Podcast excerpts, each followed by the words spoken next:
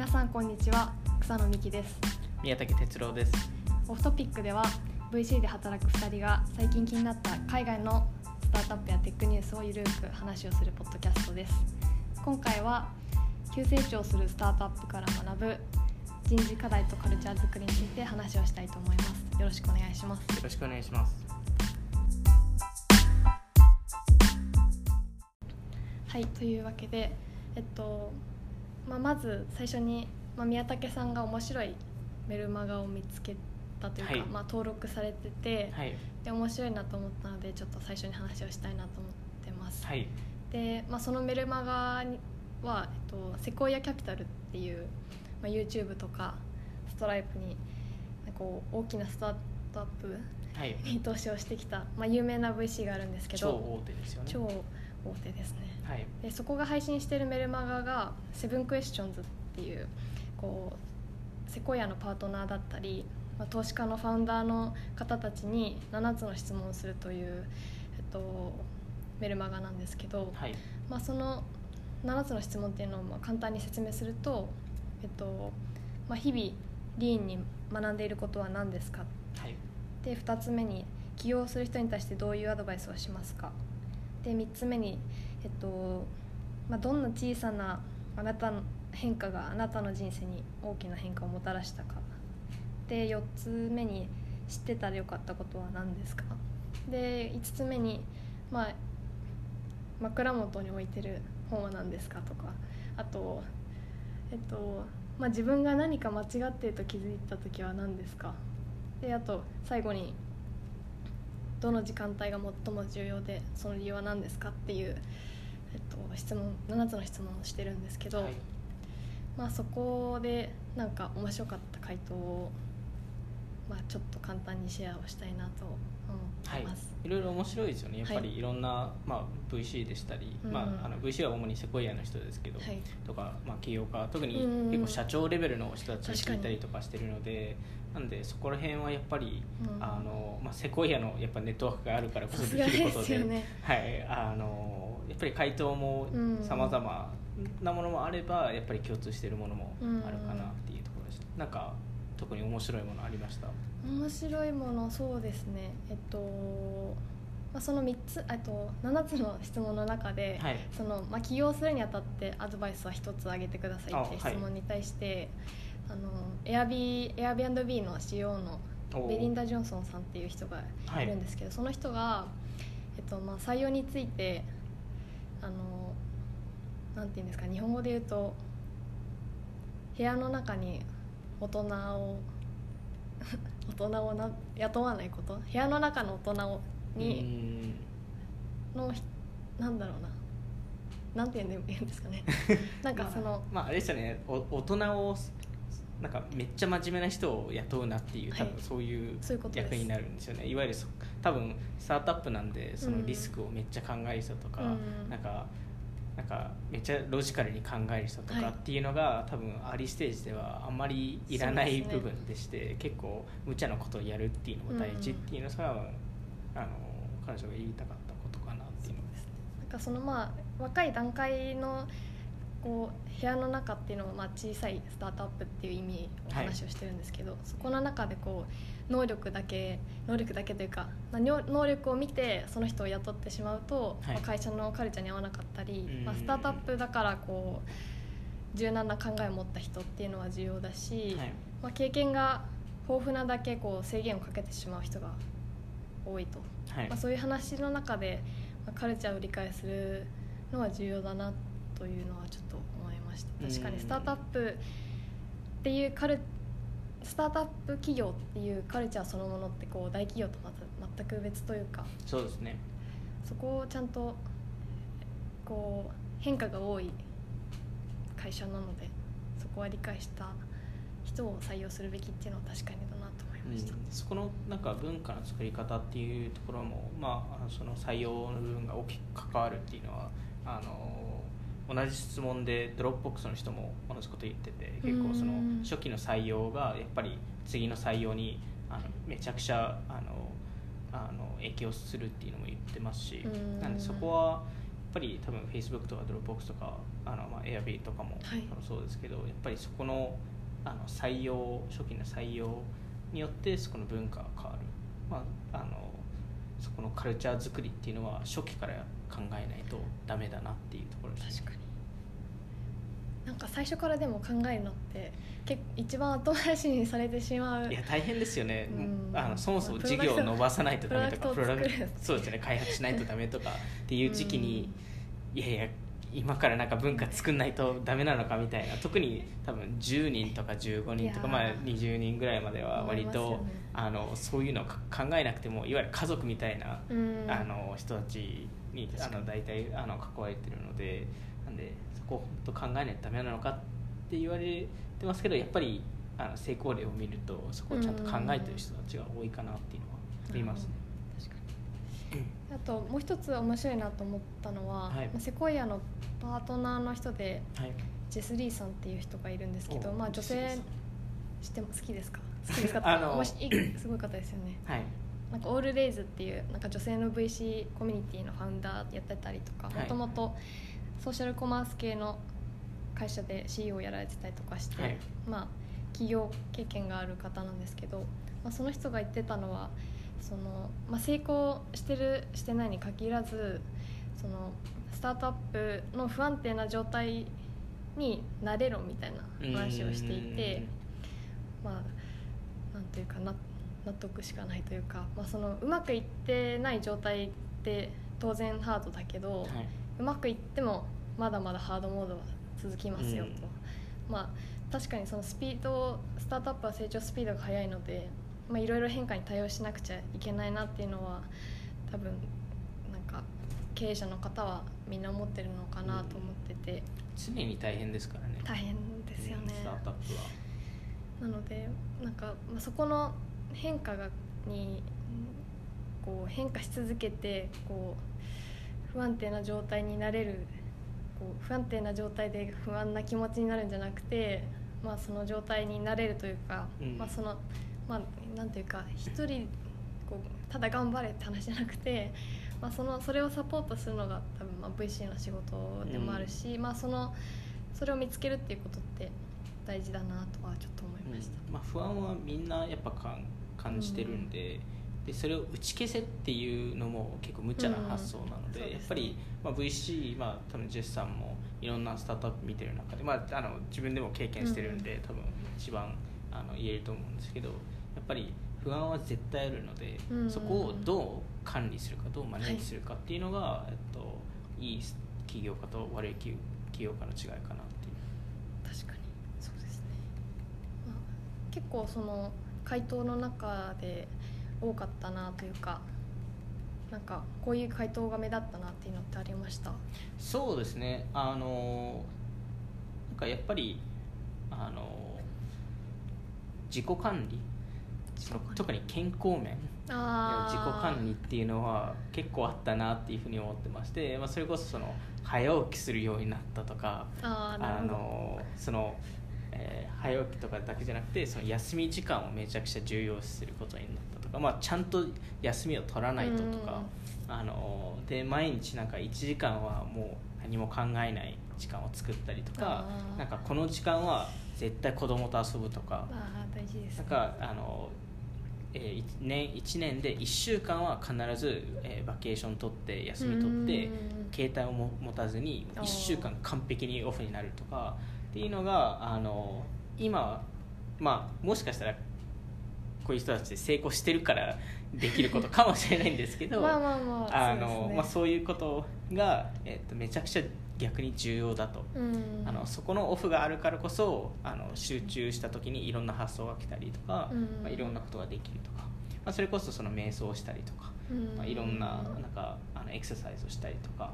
なんか、えっと、アートセラピーじゃないですけど iPad を使ってアートをややるとかっていうのも結構あのいろいろ出てたかなっていうふうに思いますね。確かにでもなんかちゃんと睡眠をとることとかうんいや結構書いてましたよね。確かに多かったですね。うん。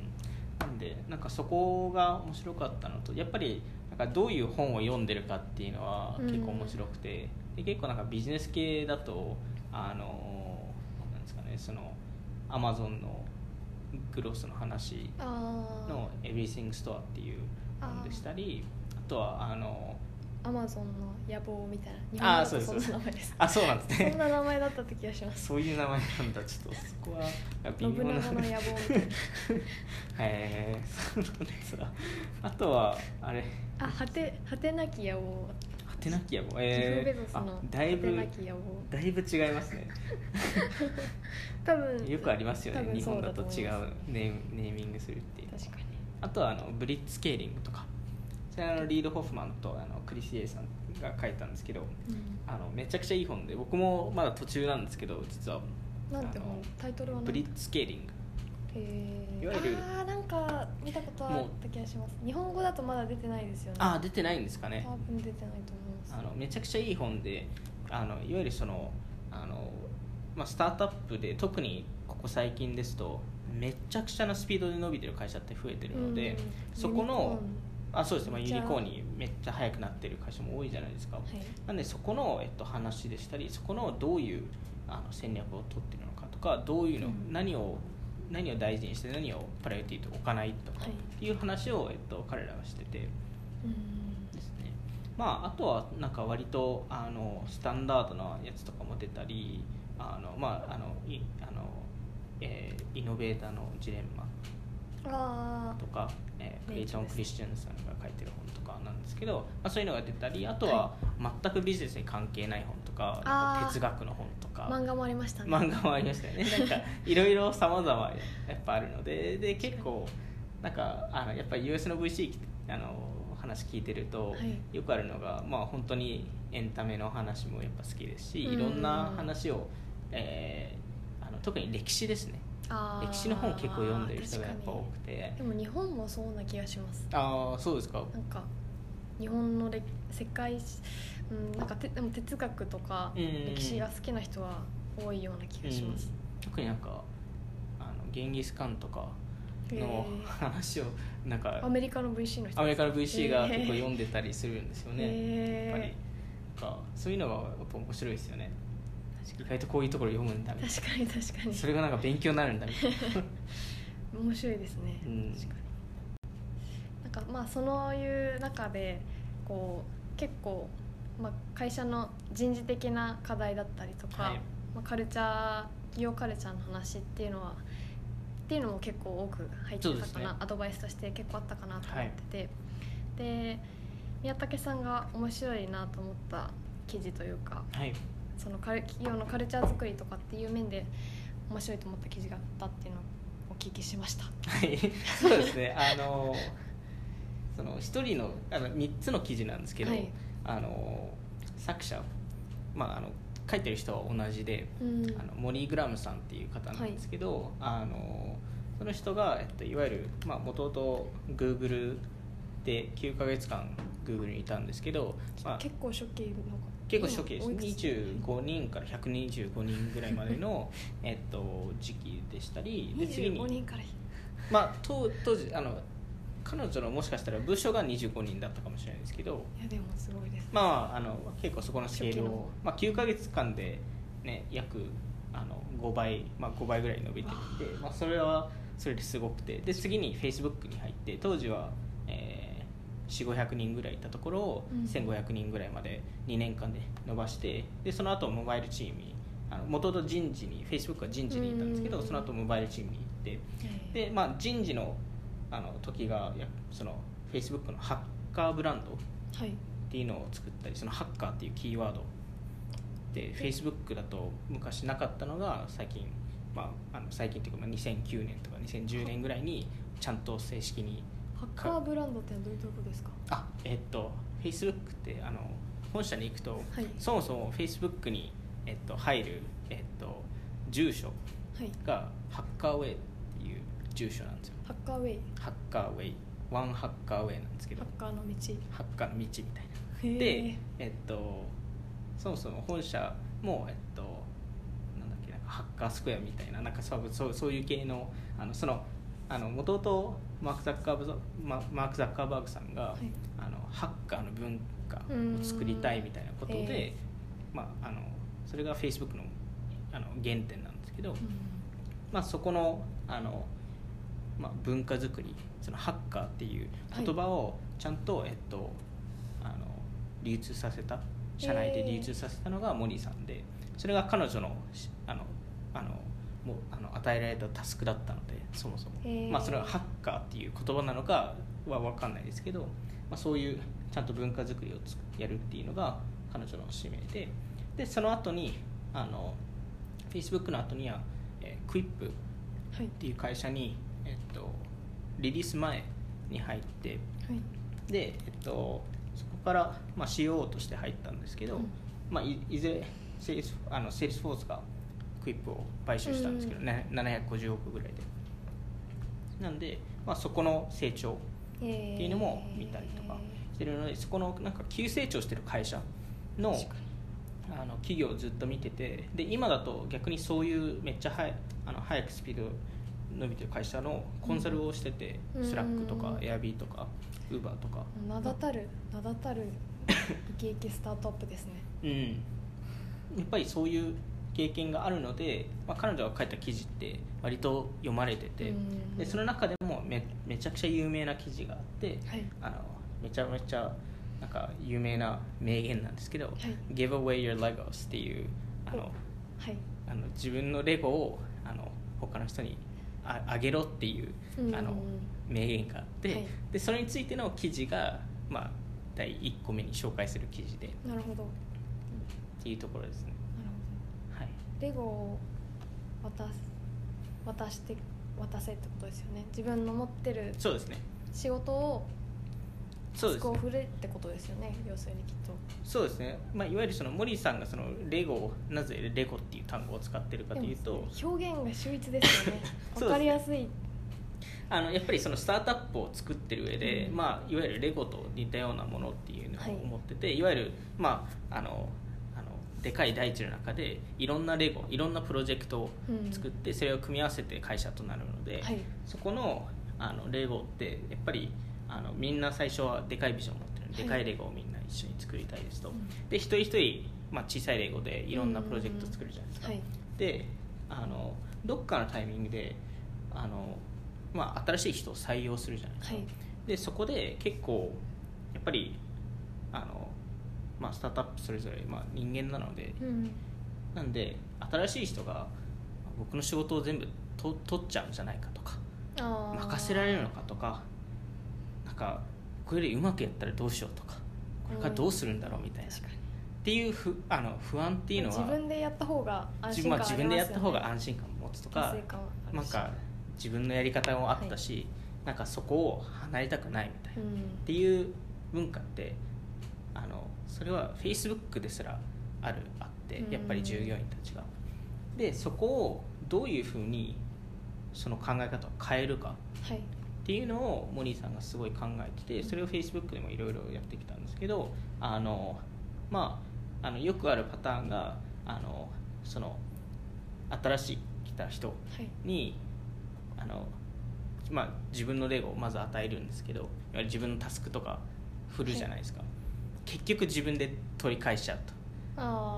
やっぱ任せられないみたいな。なるほど。やっぱりあの自分でやった方が早いしとかうんなんかなんか変な風にやっちゃうみたいな。うんでその裏にはいや自分よりうまくやったらどうしようみたいな。あ不安ってやっぱ思ってあ不安でですよね。あのめちゃくちゃススケールしてる会社で、えっと、全部そこをそこの考え方を逆にしないとダメでうん。どんどん与えないと、はい。あの伸びないっていうのがあって、うん。やっぱフェイスブックで活躍しした人たちって、はい。自分のレゴを大体3ヶ月間で全部他の人に渡しちゃう。3ヶ月間で？3ヶ月間っていうのがモリーさんが大体見つけたタイムタイムラインで。で、えっと、やっぱり同じ。つつまりこう自分がやってるプロジェクトを3ヶ月後新しい人にそうですそすそうですっていうことですよね。でクイップでも同じことをあのモリーさんがやってて、うん。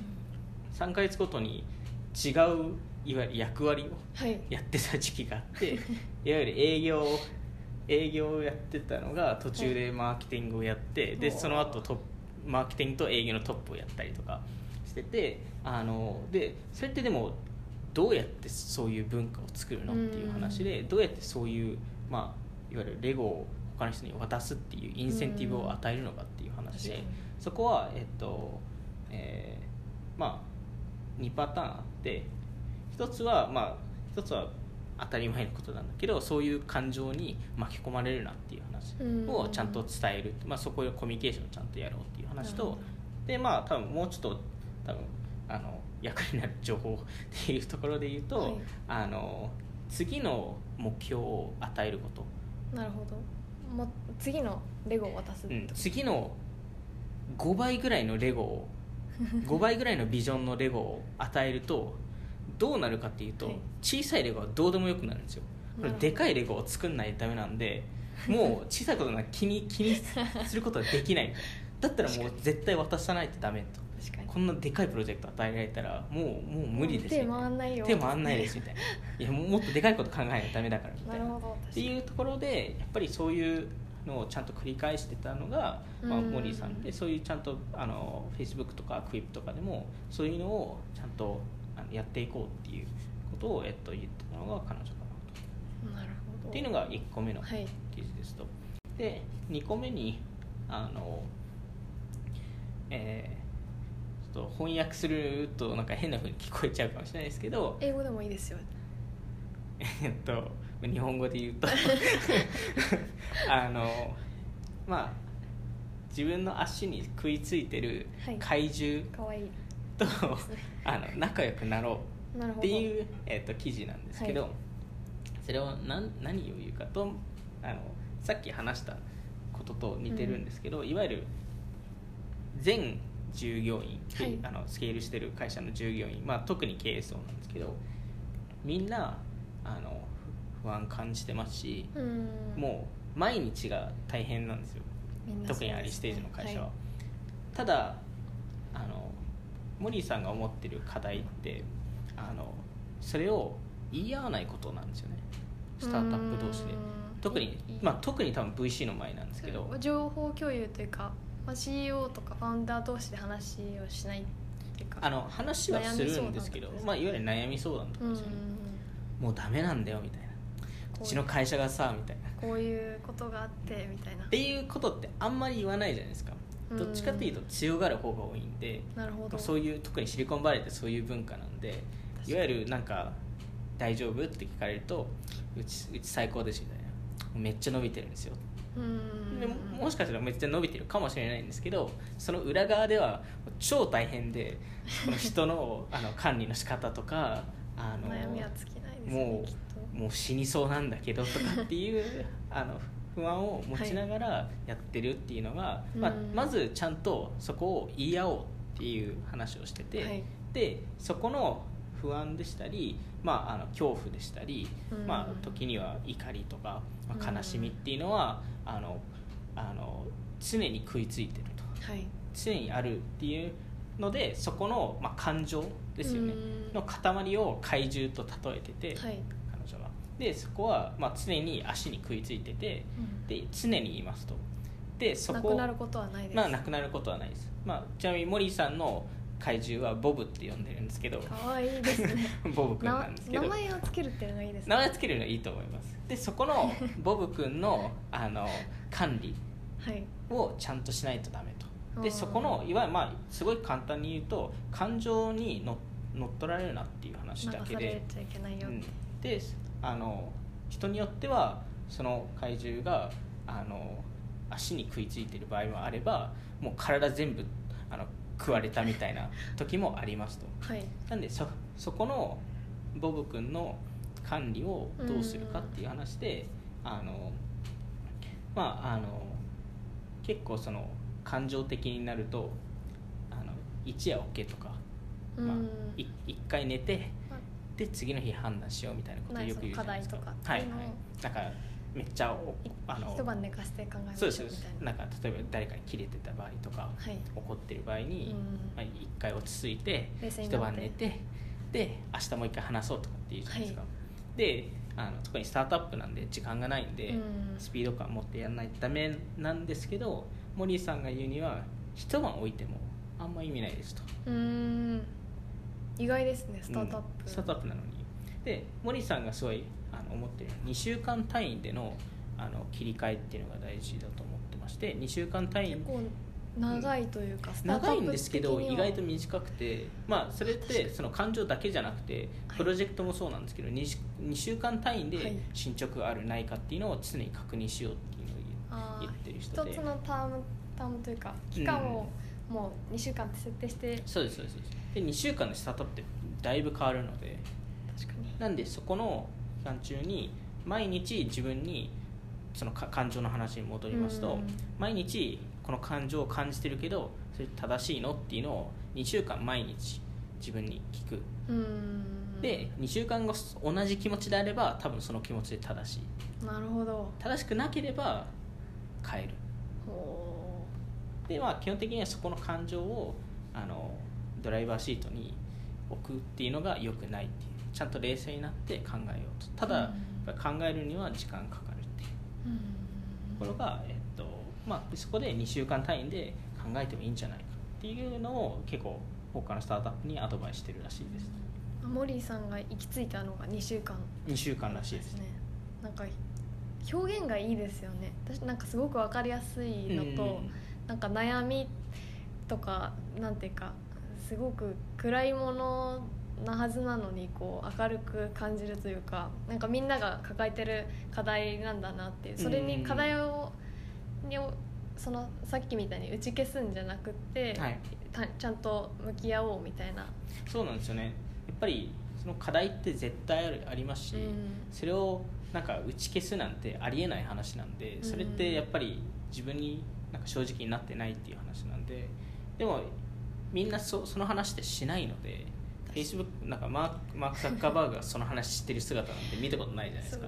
でも実際感じてたので、うんそれをそういう人たちですら感じてるっていうのを見ると、うん。他の起業家たちも安心しますしあやっぱりこういう道って全員通るんだみたいなことになるんで、なんかそこをもうちょっと公開しようっていうのを言ってましたね、なるはい、っていうのが、まあ、2つ目の記事で。はい。で3つ目の記事がもうちょっとカルチャー作り、はいまあ、カルチャーの話でしてで記事のタイトルがあのそのまあスタートアップのあのカルチャーの8割は創業者から始まるみたいなことでして、まああのあのこれは特にその Facebook の話が多いんですけど、はい。まあ、森さんは Facebook に入ってあのその人事として最初の役割がそこのあの文化、まあ、あの Facebook で有名な文化あの文化のあの言葉って Move fast and break things、まあ、うん。早く動いて物を壊せっはいてい。うあの有名ですね。有名なのあれなんですけど、はい。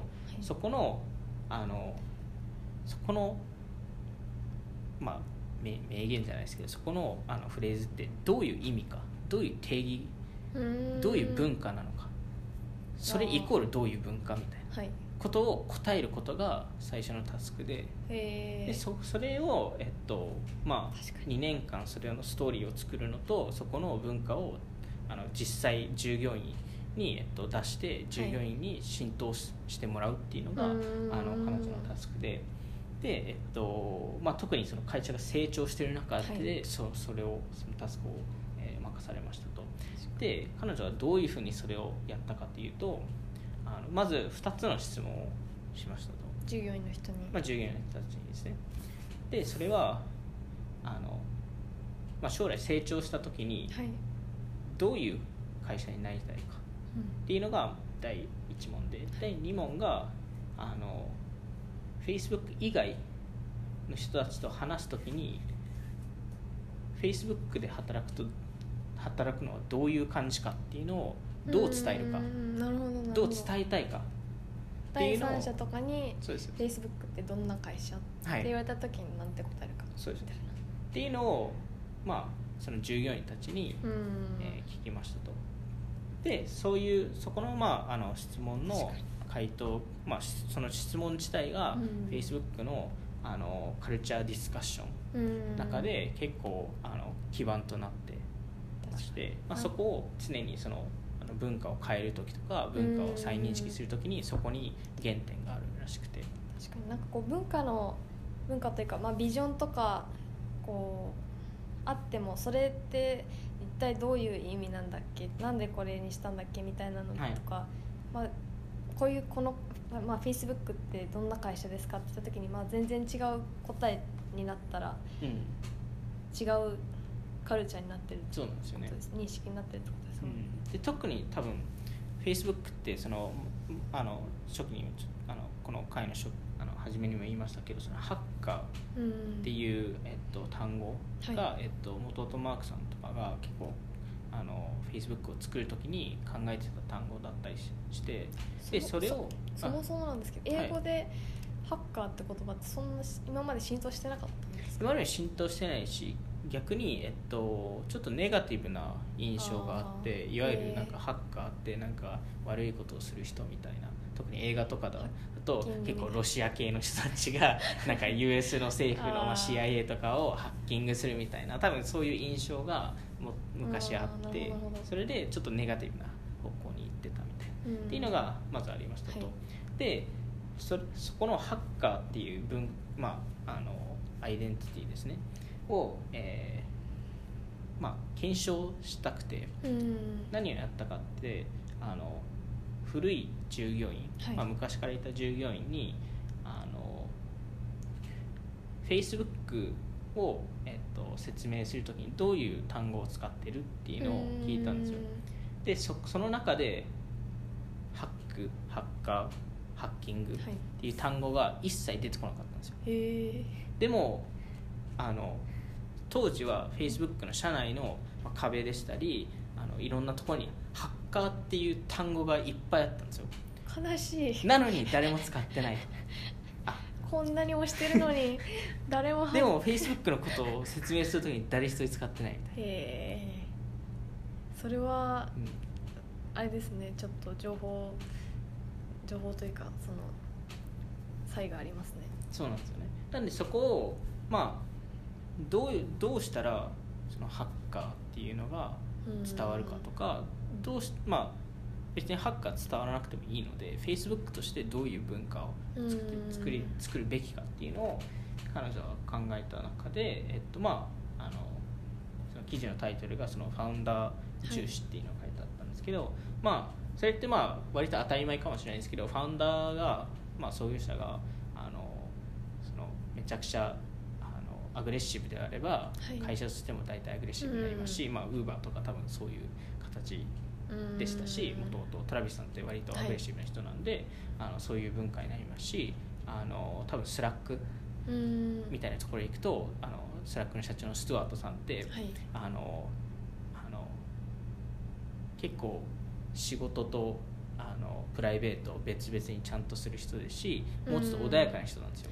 例えばマーク・ザッカーバーグと比べると確かに。なんで？オフィスの雰囲気からもちょあっと感じますね。やっぱもうちょっと和っていう感じの文化じゃないですか、はい。まあ、あの企業のレイアウトとかうん。そういう感じじゃないですか。確かに。でもやっぱり従業員も同じ考えがあって、うん。やっぱそういうあの感じになるんですよ。でえっとじゃあその創業者が自分をちゃんと評価して自分のクオリティをはい。出してそれで文化をこういう文化にするっていうのを決められ簡単にできるかっていうと簡単にできないんですよね、うん。まあ、あのなんでそれをやるために自分の強みでしたり自分があの他と他の人と比べてどういう違いがあるかっていうのを、まあ、いろいろ聞いたりそこのリストをしたりとかうん。あとはその自分が思うそのファウンダーとして自分が思う会社の性格はい。をリストアップした方がいいんじゃないかっていうのがうん。森さんのアドバイスでこれは初期でもうやった方がいいっていう話で。で、えっとまあ、特にその5人から10人の段階でもそういうことをちゃんとリスト化えー。した方がいいと、まあ、いわゆる性格でしたりあ会社の会社の性格ですよ、とかあのなんその会社の強み会社の弱み何が変わんないとダメとかどういう人と働きたいかとかあっていうのをリストアップした方がいいんじゃないかと。ー確かに。なんかでもその創業者の方とかにお会いしてこうオフィスに行ったりとか、まあ、投資先とかもそうですけど、人柄あってオフィスに行くとあ確かにこの人の会社なんだなっていう雰囲気ってあるじゃないですか、やっぱ色が違いますよね。色が違いますよね。なんかでもそこって、まあ、最初から、まあ、自然とこうその人を採用してたのかそれとも、まあ、そのカルチャーとかっていうのをまず定義してこうこういう強みがあるとかうんっていうのを定義してやってるのかなんか分かんないんですけどなんかそこってそこを分かった方が採用のマッチングは確かにしやすいんだろうなっていうのは思いました、いやそうですよね。やっぱり。そうですよね。でやっぱりそこのですかねあの自分の会社の説明の仕方。はい。自分のそのあの会社が求めてるクオリティの説明の仕方ってあのいろんな会社がやっててあのマークさんもうん。Facebook を作る時に、はいあのまあ、作った後にあのいろんな社長さんにヒアリングしたんですよ、うん。どういうふうにカルチャーを作ってるのかとか、はい。っていうのを、えっとえーした中で彼としてめちゃくちゃいいアドバイスだったのもらったアドバイスっていうのが、はい。あのあのその Facebook の人員になるには何が必要かっていうリストを書けってて、うん。まあ、あの英語で言うと「one of us はい」になるにはどうどういうクオリティが必要なのか。はい。っていう中であの10個ぐらい10分ぐらいかけて書いたんですけど、はい。IQ が高いとか、うん。あのそのまあ、目標を高く持ってるとか。IQ が高いが出てくるんですね。IQ が高いっていうのが出てくるんですよ。で、えっとまあ、10個ぐらいあのアグレッシブであのあのとか、まあ、あの高いクオリティを常にも、まあ、ほぼほぼ完璧を求めてる人とか。完璧主義の人、うん。なんかそこの10個ぐらい出したんですけど、へーそれを、えー書いてあの2006年に書いたんですよ。で2009年にモリーさんがその文化づくりはい。を、えーあの出したい時に彼がそのリストを出してきてはい。それがけあのその Facebook の文化を作るための基盤になったとへいう話があってえやっぱ初期にそういうことが書いてあったからこそ後々それはちゃんと使われたっていううーん。でやっぱりそこの自分たちが何をしたいかっていう説明っていうのがめちゃくちゃ大事で、Amazon も実はそういうあのことをやってて、はい。それはあの Amazon が商品を作ってる開発する前に、うん。まず何をやるかっていうとあのプロトタイプする前とか、はい。スペックを一切書くあ前に、ーはい。プレスリリースを書くんですよね。ああ知ってます？有名な話ですね。有名な話です。なんかププレゼン資料を作らないでワードそうですワードでプレスリリースでいわゆるこれを世の中に出す時にどういう説明をするのか、うん。でそれを多分同じようにはい。自分の会社を作る時にはい。どういうふうに思われたいか、うん。どういうふうにプレ外に出すかっていう話をそれをその文化に移すのが大事かなっていうところですね。なんかそれ聞くだけであアマゾンってそういう会社なん そういう会社というか,、はいはい。カルチャーのなんか分かりますよね。そういう会社なんだっていうのが。なんでやっぱそういうですかね。そこで合う合わないかはすごく分かるというか、あそうなんですよね。なんでそこのやっぱ文化づくりっていうのが、まあ、結構初期からうん。やってますし、そこの自分の求めてるクオリティとか会社のクオリティっていうのをちゃんと把握してあのまあ今だとなんか無意味な風に感じるかもしれないですけど、うん。ちゃんとリスト化して、はい。で取っておいて後々多分その文化づくりっていうのは大事な時期が来るんですよね、うん。あの特に成長してる会社って。その時に備えるためにリスト化するっていうのが大事なのかなっていうのが森さんの結論です。なるほど。確かに。10項目 10, 10項目とか10個まあ、えっと、別に10個じゃなくてもいいんですけど、まあ、そこのクオリティを。でできるだけなんかなんですかねなんかいい人みたいななんか変な。んか変な変変なじゃないですけど、まあなんか一般的なことは書かずに、優秀な人とかっていうのはダメなんかもうちょっっと具体的にうん書くっていうのが大事かなと。なるなんでまあそういうふうに、まあ、モリーさんっていわゆるそういうことを常にやってる人で、うん。まあ、いわゆるそのめちゃくちゃ成長したスタートアップを、まあ、3社も見たからこそ彼女が書ける視線っていうのがあってあのなんで、まあ、彼女の書いてる記事って、まあ、すごいおすすめしますし、うん。なんかすごい面白いなって思っててそれを、まあ、いろんな記憶が使えてるなっていうふうに思ってます。そうですね。説明欄に貼っておきます URL を。はい、ぜひ見てください、はい、見てください。そうですね確かに。その急成長してるとやっぱりその創業者の人がこう見切れないというかまあ、全員こうコミュニケーション取るのが難しいしはい。確かにそのそういう共通認識でカルチャーってものがあるのは重要だなっていうのはそうですね。聞いてて思いました。はい。確かに。はい。というわけで今回はこんな感じで終わらせたいと思ってます。はい、でオフトピックツイッター引き続きやってるのでオフトピック .jp で話をなんか話しかけてくれたらその気になるトピックちょっといくつかいただいたので、はい。あの次週話をしたいなと思ってます。はい、それではさようなら。さよなら